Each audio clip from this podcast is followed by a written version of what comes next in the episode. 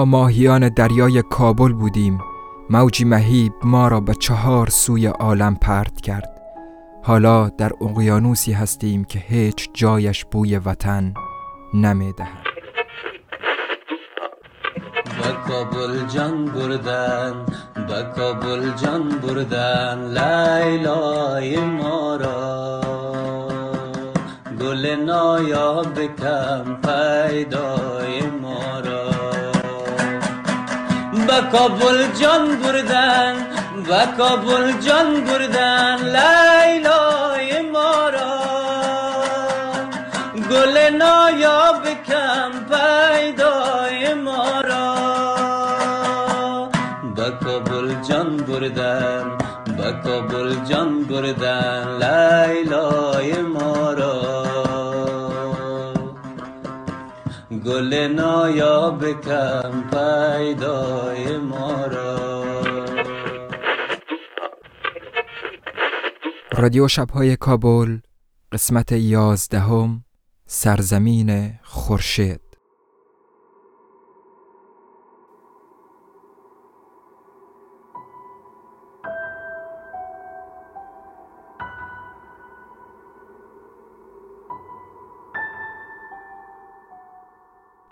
شمال سردی آسته آسته میوزید و پرچم روی دیوار را آرام میلرزاند. اگر تازه واردی او شو اونجی بود و از وجود پرچم خبری ندیشت به شک گمان می‌کرد یکی از جاسوسای طالبا روی دیوار ایستاده و آرام آرام با ریش درازش میخنده. برف روی جاده اصلی گرفته بود و نمکایی را که دولت روی جاده میپیشید مانع یخ زدن برف ها نشده بود.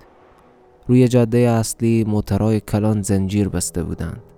صدای قرچ قرچ زنجیر موترها مانع از خواب ما می‌شد. به نظر می رسید برف به زودی قطع نخواهد شد. دیشه و شروع به باریدن کرد و فقط در وسط روز برای نیم ساعتی متوقف شد. دوباره شروع به باریدن کرد و تا دلش یخ نکرد متوقف نشد. از کیسه خود قوطی سیگرت را کشیدم و یک زیر لب گذاشتم. دستکش خور که کشیدم دستام از شدت سرما بیهست شده بود. فندک را بیرو کردم و سیگرت را روشن کردم. گرداگرد بام پوستر بوجی های سوز رنگ و پر از خاک پوشنده بود. اگه کسی می‌خواست از او دور یک مرمی به شکمم شلیک کنه مگر ابتدا یکی از او بوجی ها سوراخ می‌کرد. بوجی ها اغزر محکم بودن که جلو مرمی های کلاشینکوف را بگیره. فقط اگه کدام طالب بی کله ای از او دور راکت شلیک می‌کرد دیگه خدا هم نمی‌تونست کمکم کنه. وقتی تازه وارد ای پسته شدم سمت برم گفت که وقت پیره داری مگر سر خور پایینتر از بوجی های خاکی بگیرم. ار وقتی هم که خواستم به روی اول از همه شهادتین بخونم. هر لحظه امکان دیش یکی از او طالبای بیمغز با اسنایپر مغزم را شعله تیار کنه. ای حرفا را با اطمینان او طوری که گویا قبلا با چشم سر شعله شدن مغز سری دیده باشه می‌گفت. هر زمان که نوبت پیره به من می‌رسید روی چوکی پلاستیکی خو میشیشتم و سرم را پایین تر از دیوارای روی بام می‌گرفتم. سگرتم را روشن می‌کردم و آسته از داخل سوراخ‌های دیوار چهار طرف پوستر سی می‌کردم. هر فرد مشکوکم که از اونجی میگذیشت با صدای بلند درش! می‌گفتم و او خود ایستاد می‌شد چند سوال می‌کردم و او هم بعد از جواب دادن برایش ادامه می‌داد او شو خبری از سر صدای همیشگی نبود. نزدیک به دو ساعته که بالای بوم پست شیشته بودم هیچ صدای پای نشنیدم. هیچ کسی هم از اون نزدیکی نگذشت. حتی سمد و پاچا که معمولا موسیقی قدقنی ناشعاع چند متری پستر آرام نمیگذیشت او شو مثل خرگوش خو بودن. احتمالا به خاطر هوای خشک و سرد او بود. کرسی را با آتش زغال بلوط پر کرده بودند و لحاف را کشیده چنان عمیق به خو رفته بودند که صدای خور و پف همدیگر را هم نمیشنیدند. تا یک ساعت دیگه نوبت پیره به سمت می رسید شو چهار نفر به نوبت سر بام پسته می شیشتیم امشو سه نفر بودیم و مجبور شدیم هر کدام از ما یک ساعت بیشتر از هر شو پیره داری کنیم. سگرت دگه روشن کردم و به سوی ساعت خود سیل کردم. نوبت سمد رسیده بود. از پله ها پایین رفتم. با صدای پایم سمد از خو پریده بود. آمدی؟ بیا بچیش که نوبت تو شده. بیا خی تو هم یک چشم خو بزن. تفنگش را از زیر سرش گرفت و از پله ها به سوی بوم رفت. دستکش و بوتا خور کشیدم و زیر صندلی شیشتم. انگشتام از شدت سرما بیهس شده بود. زیر لافت کرسی رفتم و سرم را به قصد خو روی بالش سیاه و چرکین سمت گذاشتم. نزدیک به 20 دقیقه گذشته بود که بوی تند چرس به مشامم رسید. خوابم نمی برد. از زیر لحاف بلند شدم بوتای خور پوشیدم و دوباره روی بوم رفتم. سمت روی صندلی پلاستیکی شیشته بود و آسته آسته سگرتیش را کش می‌کرد. بیا بچهش خوابت نمی‌بره. چون بچش مر مرض بیخوی گرفته. بیا خی بیشه که چند دقیقه اختلاط کنیم. چند عدد خشت پخته را از او طرف بام گرفتم. سر به سر گذاشتم و به روی یو شیشتم بیا یگان دود بکش بزن بچش ما از این چیزا پریزیم. سمت چند دود پی هم کشید و به حالت حق به جانبی گفت مجبور استم اگه نزنم دیوانه میشم. چند دود دیگر کشید و ادامه داد. فکر می‌کنی من از روی شوقی بلا را می‌کشم؟ غمایی را که مدیدم اگه کو می‌دید دو پله می‌شد.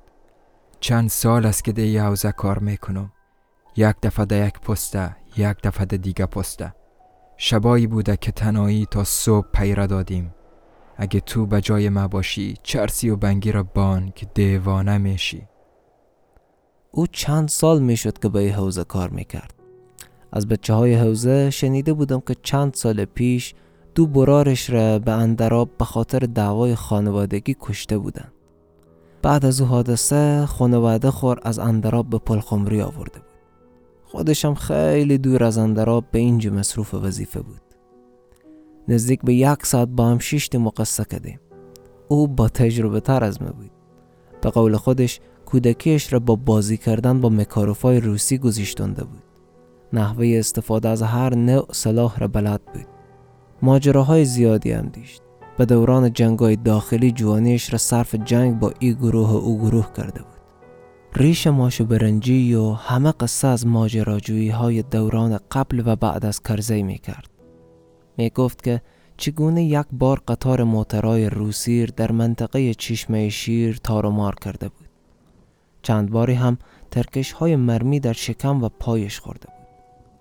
وقتی قصه می کرد لباسش را بالا می زد و جای زخم های خوب شدهش را نشانم می داد. سمت سگرتی دیگرش را پر می کرد. من هم روی خشت های پخته شیشته بودم و به قصه های سمت گوش می داد. صدای بلند راکتی آمد. سرم را زود پایین گرفتم. سمت هم مثل قمندون های با تجربه تکان آرامی خورد و بعد به سوی صدا سیل کرد.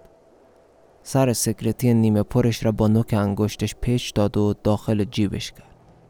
صدایش را پایین تر آورد و گفت به حوزه حمله کردن. حوزه پلیس از پسته ما نزدیک به نیم ساعت پیاده روی فاصله داشت. به همین دلیل سمت زیاد ورخطا به نظر نمی رسید. برد راکت اقزر نیه که از حوزه به پسته ما برسه. صدای راکت اقزر بلند به گوش نمی رسید. همزمان با صدای راکت صدای فیر مرمی های کلاشینکوف به گوش می رسید. سمت با صدای آسته گفت بیا که بریم پایین. سر میره پایین گرفتم و از عقب سمت به سوی پله های پایین بم رفته. داخل اتاق شدیم. پاچا همچنان خوابیده بود. سمت با تکانی که مهربانی درش دیده نمی‌شد پاچا را از خواب بیدار کرد. با صدای بلند داد زد. وقت که طالبا حمله کردن پاچا ورخطا به سوی سلاحش دوید. سمت زد زیر خنده. بچه شیر پراته چقدر خو می‌کنی؟ وار خطا نشو دو زم لکدن نده پسته. پاچا هنوزم ورخطا به نظر می رسید بوتایش را به پایش کرد و جلیقهش را پوشید. هر سه من سلاح ها و مهمات من را گرفته به بام رفتیم. صدای مرمی های کلاشینکوف کل شو را گرفته بود هر سه رو به سوی حوزه کرده بودیم و دست به ماشه منتظر یک صدای راکت از فاصله نزدیک بودیم. آسمان پر از رسام های سرخ و سوز شده بود. صدای شلیک گلوله از فاصله دور او هم با این سرعت و حجم کم و بیش مر ترسونده بود.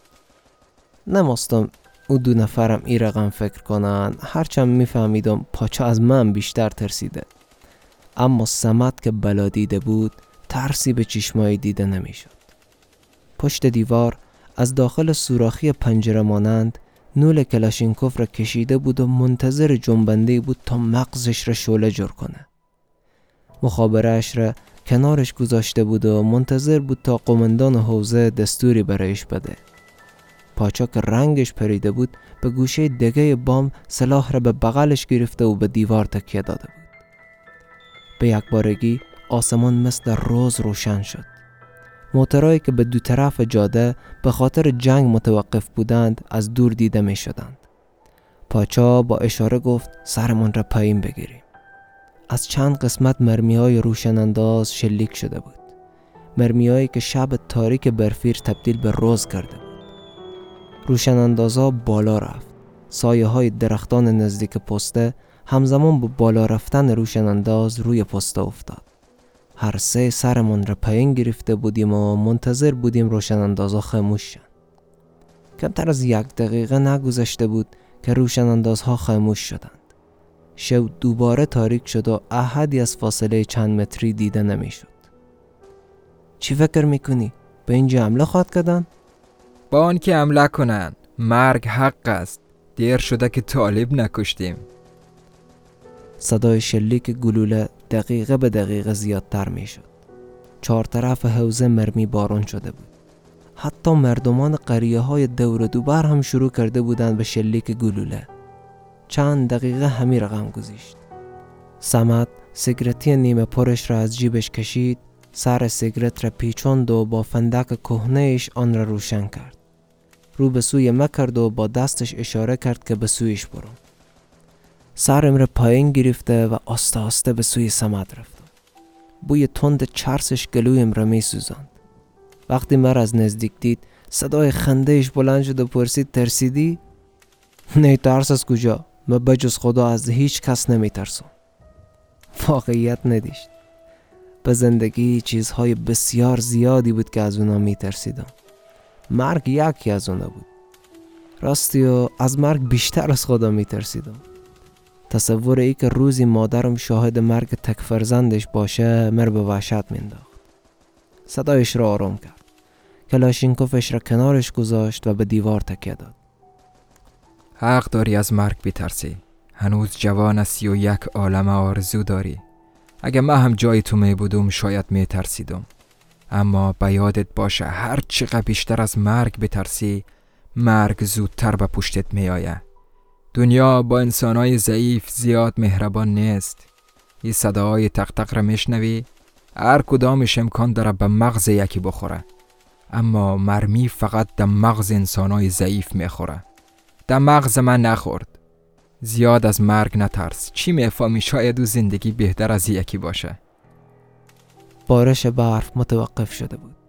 صدای تق مسلسل های طالبا همچنان به گوش می رسید جاده که تا چند ساعت پیش پر از سر و صدای چین مترا بود خالی شده بود.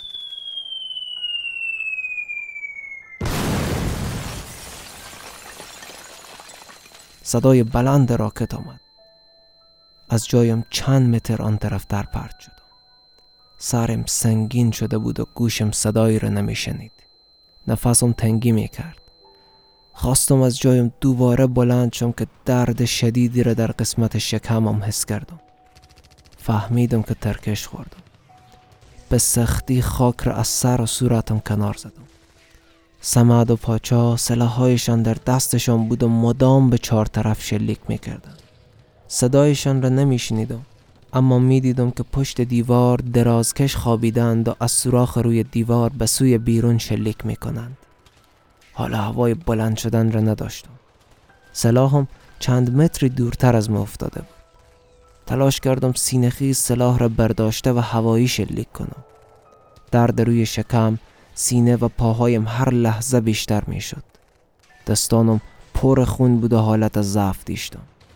سمت مخابرهش را گرفت و با صدای بلند چیزایی گفت. مخابره را یک گوشه پرت کرد و در حالی که سرش را خم گرفته بود طرف ما آمد. چیزایی گفت که به سختی میشنیدم دستش رو روی شکمم گذاشت. چهرهش عوض شد. با صدای بلند گفت که از حوزه درخواست نیروی کمکی کرده. آخرین صحنه ای که از او شو به یاد میارم چهره پاچا بود. پایش را نارنجک جدا کرده بود. هوشیاریش را از دست داده بود و تلاش می‌کرد پایش را دوباره به بدنش بچسبانه قدرت باز نگه داشتن چشمای خور ندیشتم ابتدا چشمام بسته شد و سپس سر و صدای مرمی های کلاشینکوف کم کم محو شدند. اوشه و طالبا شکست خوردن ابتدا حوزه توانسته بود حمله اینا را دفع کنه سپس به تمام پسته ها نیروی کمکی فرستاده بود. نیروی هوایی با کمک حوزه توانسته بود حمله بالای پسته ما را دفع کنه. سمت که یک بار دیگه نجات یافته بود با دیگ سربازها برای کمک به پسته های دیگه یک جا شده بود. در طول راه با کمین طالبان مواجه شدند و سمت با پنج نفر دیگر در آن کمین کشته شدند. پاچا پای راستش را از دست داده بود و برای تداوی به کابل فرستاده شد. نزدیک به یک و نیم هفته در شفاخانه ملکی پلخمری بستری شدم. بعد از او مر به خانه فرستادم. یک ماه و چند هفته دیگه به خانه افتاده بودم. وقتی کم کم حالم خوب شد خواستم سری به سمت بزنم. وقتی به آمر حوزه زنگ زدم گفت که او در نزدیکی پسته و در کنار شاهراه پلخمری مزار شریف دفن کردن. ساعت هشت صبح بود که سوار یکی از موترهای لینی پلخمری چشم شیر شدم. هنوز کمی درد در قسمت شکمم حس می کردم. از خانه لنگون لنگون تا به شهر آماده بودم. حالم گرفته بود. سمت دیگه زنده نبود. پاچام اصلا معلوم نبود به چی وضعیتیه. در صندلی پیش روی سراچه شیشتم از اونجایی که هنوز کاملا خوب نشده بودم کرایه راه دو نفر را حساب کردم و از موتروان خواستم کس دگیر به چوکی پیش رو سوار نکنه. موتر پر شد و حرکت کرد. یک حس سنگین و عجیبی دیشتم مثل این میموند که کسی گم کرده باشم یا به جای گم شده باشم. مدام آخرین صحنه های جنگ اوشه و به یاد می آمد. چنان غرق شده بودم که صدای راننده را هم نمیشنیدم. وقتی کمی به خود آمدم صدای راننده به گوشم رسید که با چهره سوالی می گفت بیادر میشنوی؟ جان بیادر آ میشنوم ازت سوال کردم که کجا میری؟ ها میبخشی یک کمی مریض اولم صدای شما رو نشنیدم ما به نزدیکی چشم شیر سر قبر یک از دوستای خو میرم. یک ماه پیش شهید شد. میفهمیدم که تا تمام داستان را برای یا نگم از پرسیدن دست نخواد کشید. ادامه دادم. با او یک جا به یک پسته بودیم. امی یک ماه پیش اگه خبر شده باشی به پسته ما حمله شد. رفیق ما همون جی شهید شد. شاید سمد را خو که نمیگی؟ اول کمی تعجب کردم اما تعجب ندیشت موتروانا روزانه ده ها مسافر به این طرف و او طرف می‌برند. امکان ندیش که از حمله اوشه و طالبا بی خبر مونده باشند. تازه او طوری که آمر حوزه گفته بود قبر سمد نزدیک سرک بود. برای موتروانا کاملا عادی بود که از این چیزا با خبر باشن شهید سمد رو می‌شناسی؟ آه چطور نمی‌شناسم؟ بسیار یک شهید پاک است من ندیدم اما یک موتروان از لین چشمشیر خاجه الوان شو دیده بود که سر قبرش شم میسوزه. شروع به حرف زدن کرد. من که میفهمیدم گپ خوبی به دانش دادم از پنجره به سوی بیرون نگاه کردم. سفیدی برف هنوز در دو طرف جاده روی مزرعه سفید پنبه دیده می‌شد. وقتی نزدیک پست رسیدم بیرق بلند و سبز رنگی در کنار جاده نزدیک بوته های خشک شده چرس به چشمم خورد. موتروان صدایش را بلند کرد. این قبر سمد است. خیامین جتا میشم. از جیبم صد روپه کشیده و به موتروان دادم. نزدیک سرک موتر را متوقف کرد. وقتی دروازه بستم موتروان سرش را جلو آورد و از من خواست که در حق شهدای او هم دعا کنم. لنگون لنگون به طرف قبر رفتم از سرک اصلی نزدیک به چند دقیقه فاصله دیشت یک پرچم سبز رنگ و در کنار او پرچم سرنگ دولت افغانستان دیده می‌شد. در مدت کمتر از یک ماه قبر سمت تبدیل به زیارت شده بود. زیارتی که مردمان قریه با گذشتن از کنار او مدام دعا می خوندند و درود نصار روح سمت می کردند. لنگون لنگون به طرف قبر رفتم. نزدیک قبر به روی سنگ سیاهی شیشتم. برف روی قبر پوشانیده بود. به یاد حرف سمت افتادم. شبی وقتی که داشت سکرتیش را دود می‌کرد به ما از اندراب گفته بود ای که چقدر اندراب را دوست داره با آقای سیبی که سر و تهی معلوم نیه مزرعه های چرسی که حتی دولت هم قادر به نابودی ننیه همچنان که سگرتیش رو دود می‌کرد به من گفته بود که وقت پیر شد و مرد خوش داره که در اندراب نزدیک قبر برارا خود دفن شد اما اکنون او اینجا بود زیر خاک سرد و سخت کنار جاده. جایی که همه مسافران او می دیدند و یاد چهار ده جنگی می افتادند که هنوز معلوم نبود انتهایش کجایه. من آن صدای پر از بغز سرزمین جنگ من آن زنی که چه ساده پشت شد با سر. من آن جوانی که شلاق طالبانی خود من آن صدایی که در اوج انتحاری به سرزمین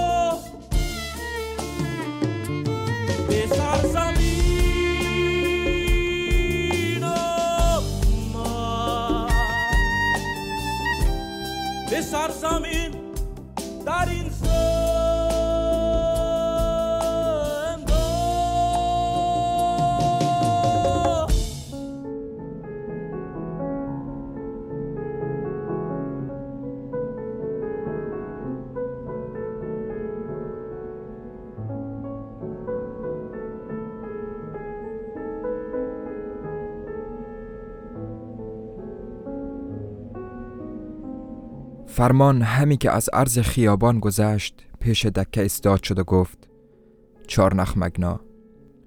چراغ راهنمایی یک دقه سرخ می شد و یک دقه سبز. آبران با قدمهای تند بی به آنها روی خطهای کمرنگ سفید می گذشتند. همانجا کنار دکه سیگرتش آتش زد. سیگرت که به نیمه رسید تهمانده سیگرت در جوی آب انداخت. با همان احتیاط که آمده بود به میدان برگشت. و بر روی یکی از جدولها نشست و به سختی پای راستش را دراز کرد.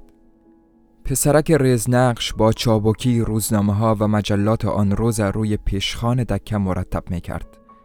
به داخل دکه برگشت و به عادت هر روز در حالی که یک دستش تکیه چانش داده بود از کلکین دکه مشغول سیل سرک و میدان کلان روبروی دکش شد. فکر کرد تعدادشان بیشتر از دیروز شده. حتی پریروز و هفته گذشته.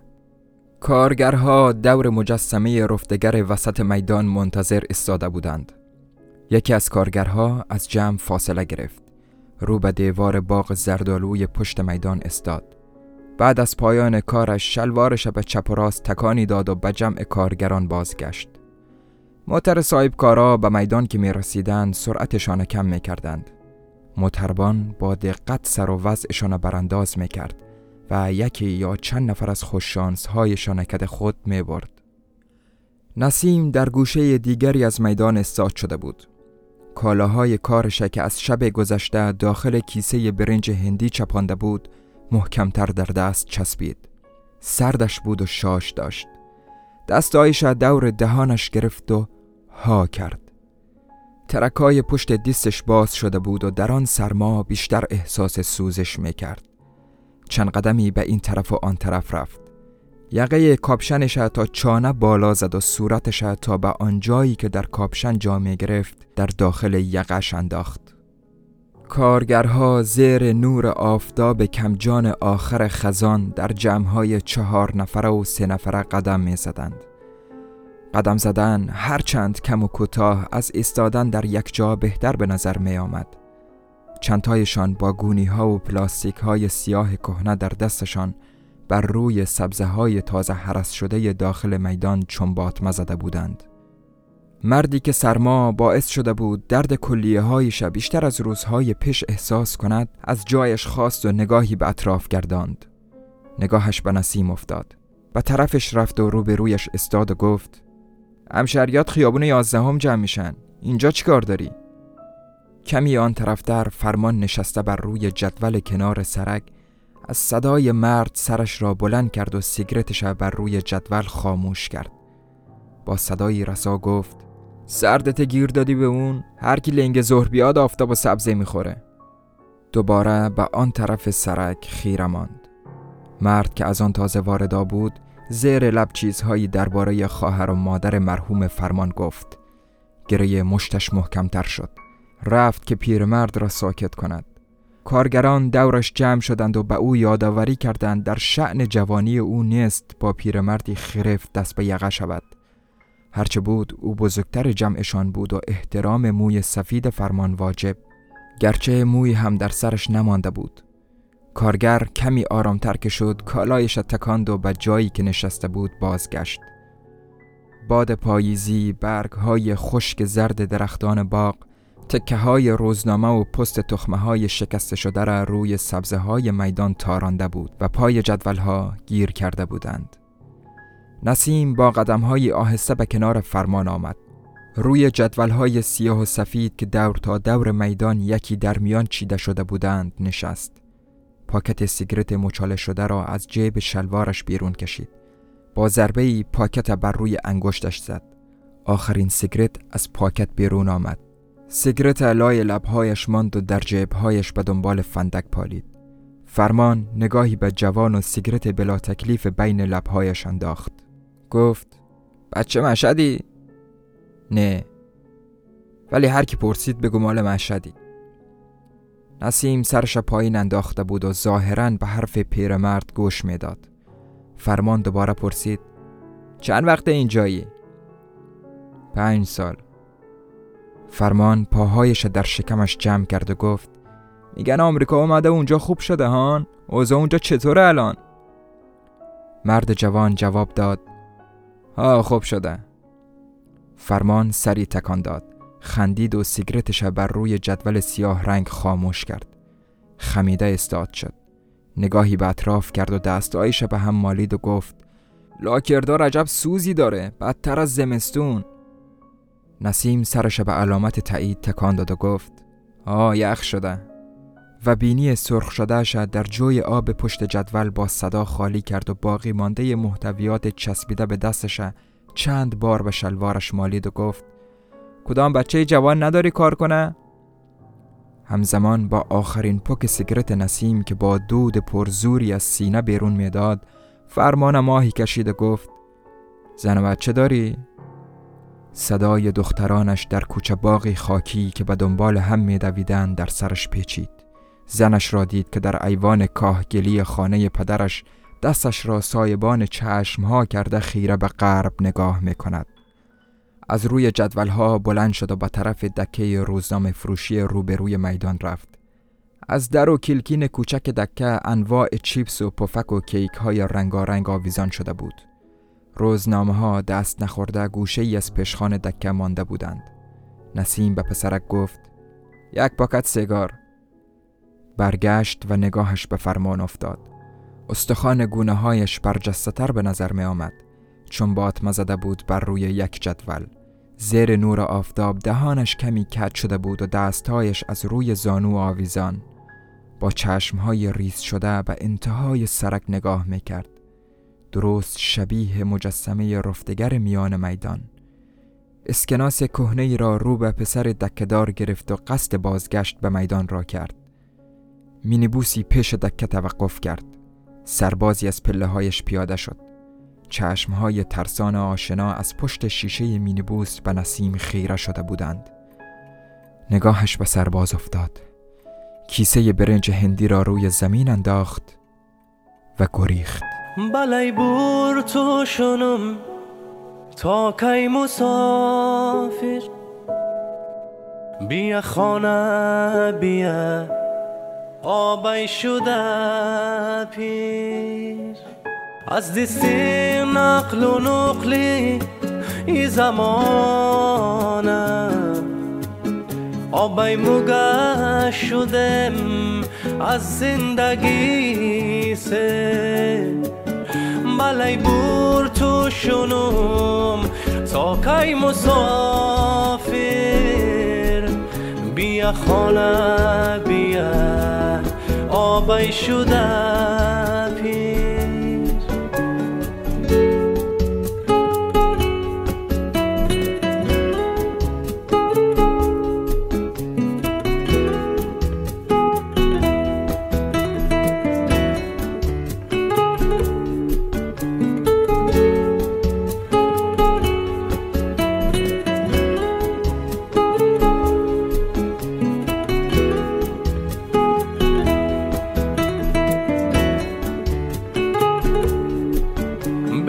بگا سبا میشینه کنج خانه. با آن قد خمیده زلف شبگیر.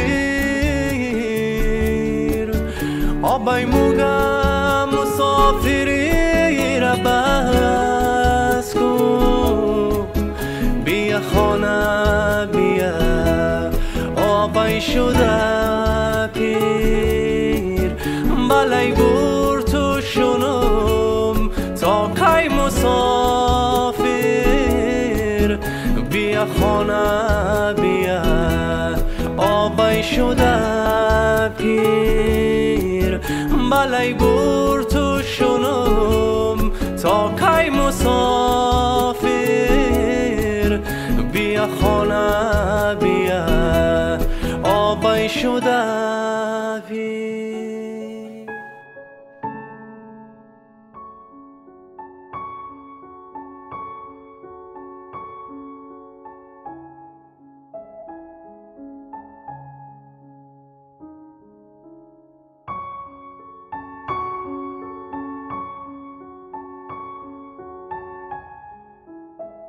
شاید اولین بار حروف نامت را با صدای خواننده شنیدم که از دستگاه نوار کاست با فریاد سلامت می‌داد.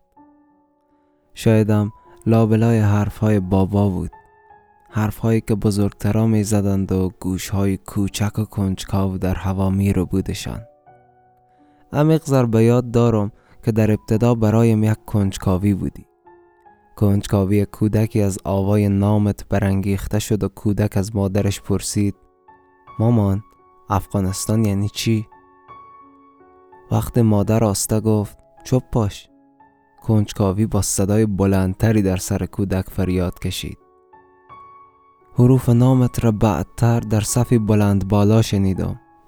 مردان و زنان پشت به پشت ایستاده بودند و کارمندی بد اخلاق سرشان فریاد می‌کشید. حروف نامت او روز به همگان فهماند که احترام به بزرگتر واجب نیست. می توان به پیرمردها لگت زد پیر زنها را هل داد. کنجکاویم تیره شد و آسته آسته از یاد می بردمش. تا او صبح سرد بهاری که در بغل بابا سوار یک موتر سفید قدیمی شدیم. جایی بود پر از موترها و موتروانایی با لباس بلند و لحجه های متفاوت. خوابم برده بود و پیراهن نرم بابا صورتم را نوازش می کرد که بیدارم کردند از موتر که پیاده شدیم زمین آسمان را گرد و غبار گرفته بود و از لابلای آدما پایانه مرزی و سیم خاردار و دو بیرق رو در روی هم دیده می شد. انگار بابا هنوز آرام در گوشم زمزمه می‌کنه او پرچم سوز سیاه و سرخ را می بینی؟ او پرچم کشور مایه و یک ساعت بعد هرات. شهری که نمی‌دونم چند پشت از اجدادم در او متولد شدند کلون شدند غم و شادی دیدند و به خاک سپرده شدند. برای کودک هرات جز شهری پر از ویرانه های جنگ و سرک های خاکی و البته قوم های مهربان نبود. کلان شدیم و نامت دشنامی شد روی لب هم کلاس ها همسایه ها و بچه های محل که هم بازی هایم بودند. کلانتر شدیم و محدودیت شدی برای تحصیل در مدارس برای سفر برای هر چیزی که دیگران فکرش را هم نمی کنند. جوان که شدم همه می گفتند که چه جورش می‌بری نزدیک او دیگر مرو. اما قلاب را کشیدی و کشیدی تا سعدی داستان را باز اسیر خودت کنی. اکنون صدها فرسخ از غربی ترین مرزهایت هم فاصله دارم و انگار بیشتر از هر زمانی مرا می‌کشی.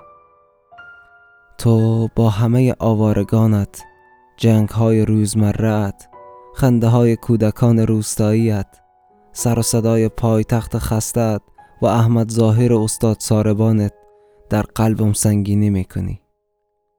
سالها گذشته و هنوز نامت که میآیه شانه هایم را راست می‌گیرم.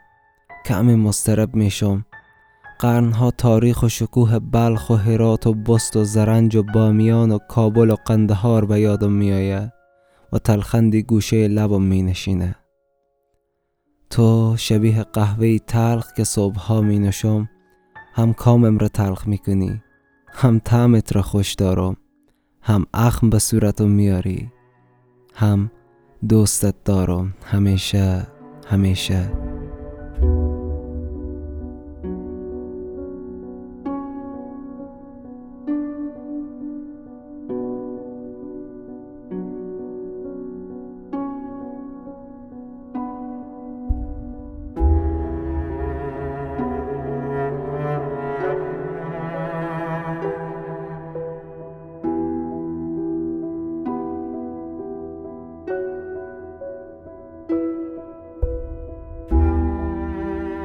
کلکین را باز می کنی صرفت می گیرد کلکین را می بندی خیره می شوی به موجودات محو در خیابان.